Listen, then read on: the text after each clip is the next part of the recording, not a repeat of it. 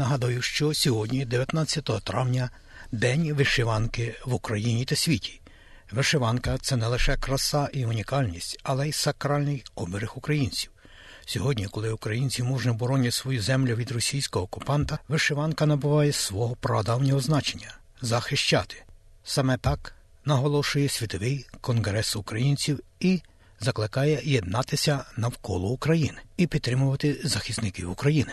Далі дещо про те, як українці у Новій Південній Валії допомагають переміщеним особам та Україні. Слухаємо Тетяну Колдоненко. Доброго дня, шановні радіослухачі. Ми знаходимося в Святопокровській церкві е, в Сіднеї, і тут організована допомога для новоприбулих. Тут можна знайти речі. Ми говоримо з організатором цієї величезної події, пані Наталією Алексін. Пані Наталя, Добрий день. чи багато людей принесли речі? Дуже багато.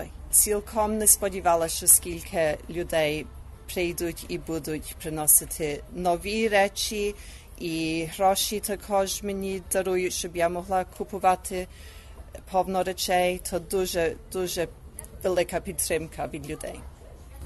Чи багато біженців звертаються по допомогу? Так, досить багато. Так, дякую. Досить багато звертаються. найбільше по суботах і неділях. І серед тижня також три рази на тиждень я від заля відкрита, то люди тоді також приходять. Тобто в неділю можна або 11.30 знайти ці речі, а в інші дні за домовленістю. Так, то вівторок вечором ми відкриті від пів восьмої до пів дев'ятої вечором. А в четвер від першої до третьої, в суботу від першої до третьої, третьої і в неділю від пів дванадцятої до першої. Так, Дуже дякую вам. нема за що. Наталка Олексин так розповідає про себе. Мої батьки народилися в Україні та емігрували до Австралії як біженці після Другої світової війни. Будучи маленькими дітьми, вони приїхали ні з чим. Їм не було допомоги, вони почали з нуля. Мої батьки познайомилися через українську громаду в Сіднеї, одружилися і виховали двох доньок у справжньому українському дусі. Ми з сестрою ходили по суботах в українську школу, а по неділях до нашої української православної церкви. Ми були, а я й досі є, активними членами пласту Української скаутської організації. Більше 15 років танцювали в ансамблі українського танцю Веселка і навіть виступали в Україні з концертним туром у липні 1990 року, коли Україна проголосила свій суверенітет.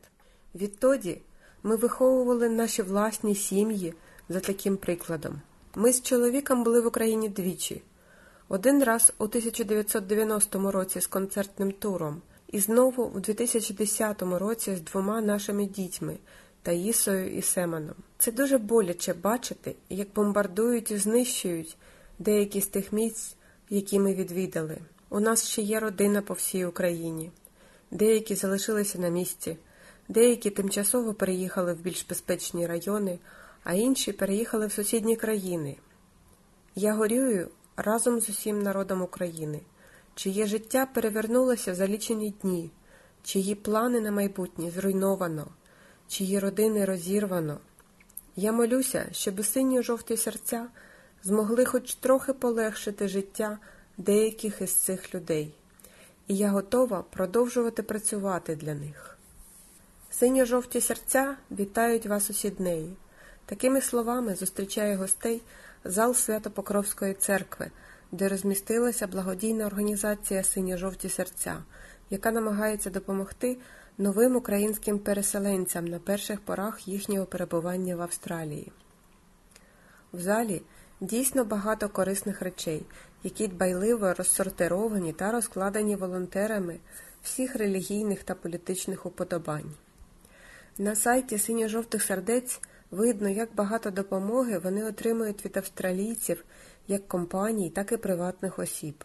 А також їм дуже допомагають українські організації Пласт, відділ СУА імені Анни Ярославни та парафія Свято-Покровської церкви.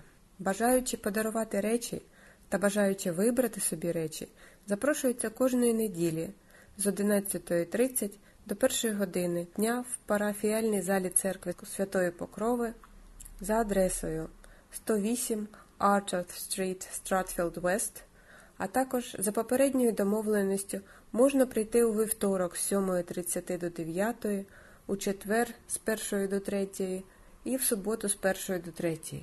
За детальнішою інформацією про сині-жовті серця звертайтесь до їх вебсайту blueandyellowhearts.com.au Сіднею для радіо СБС Тетяна Колдуненко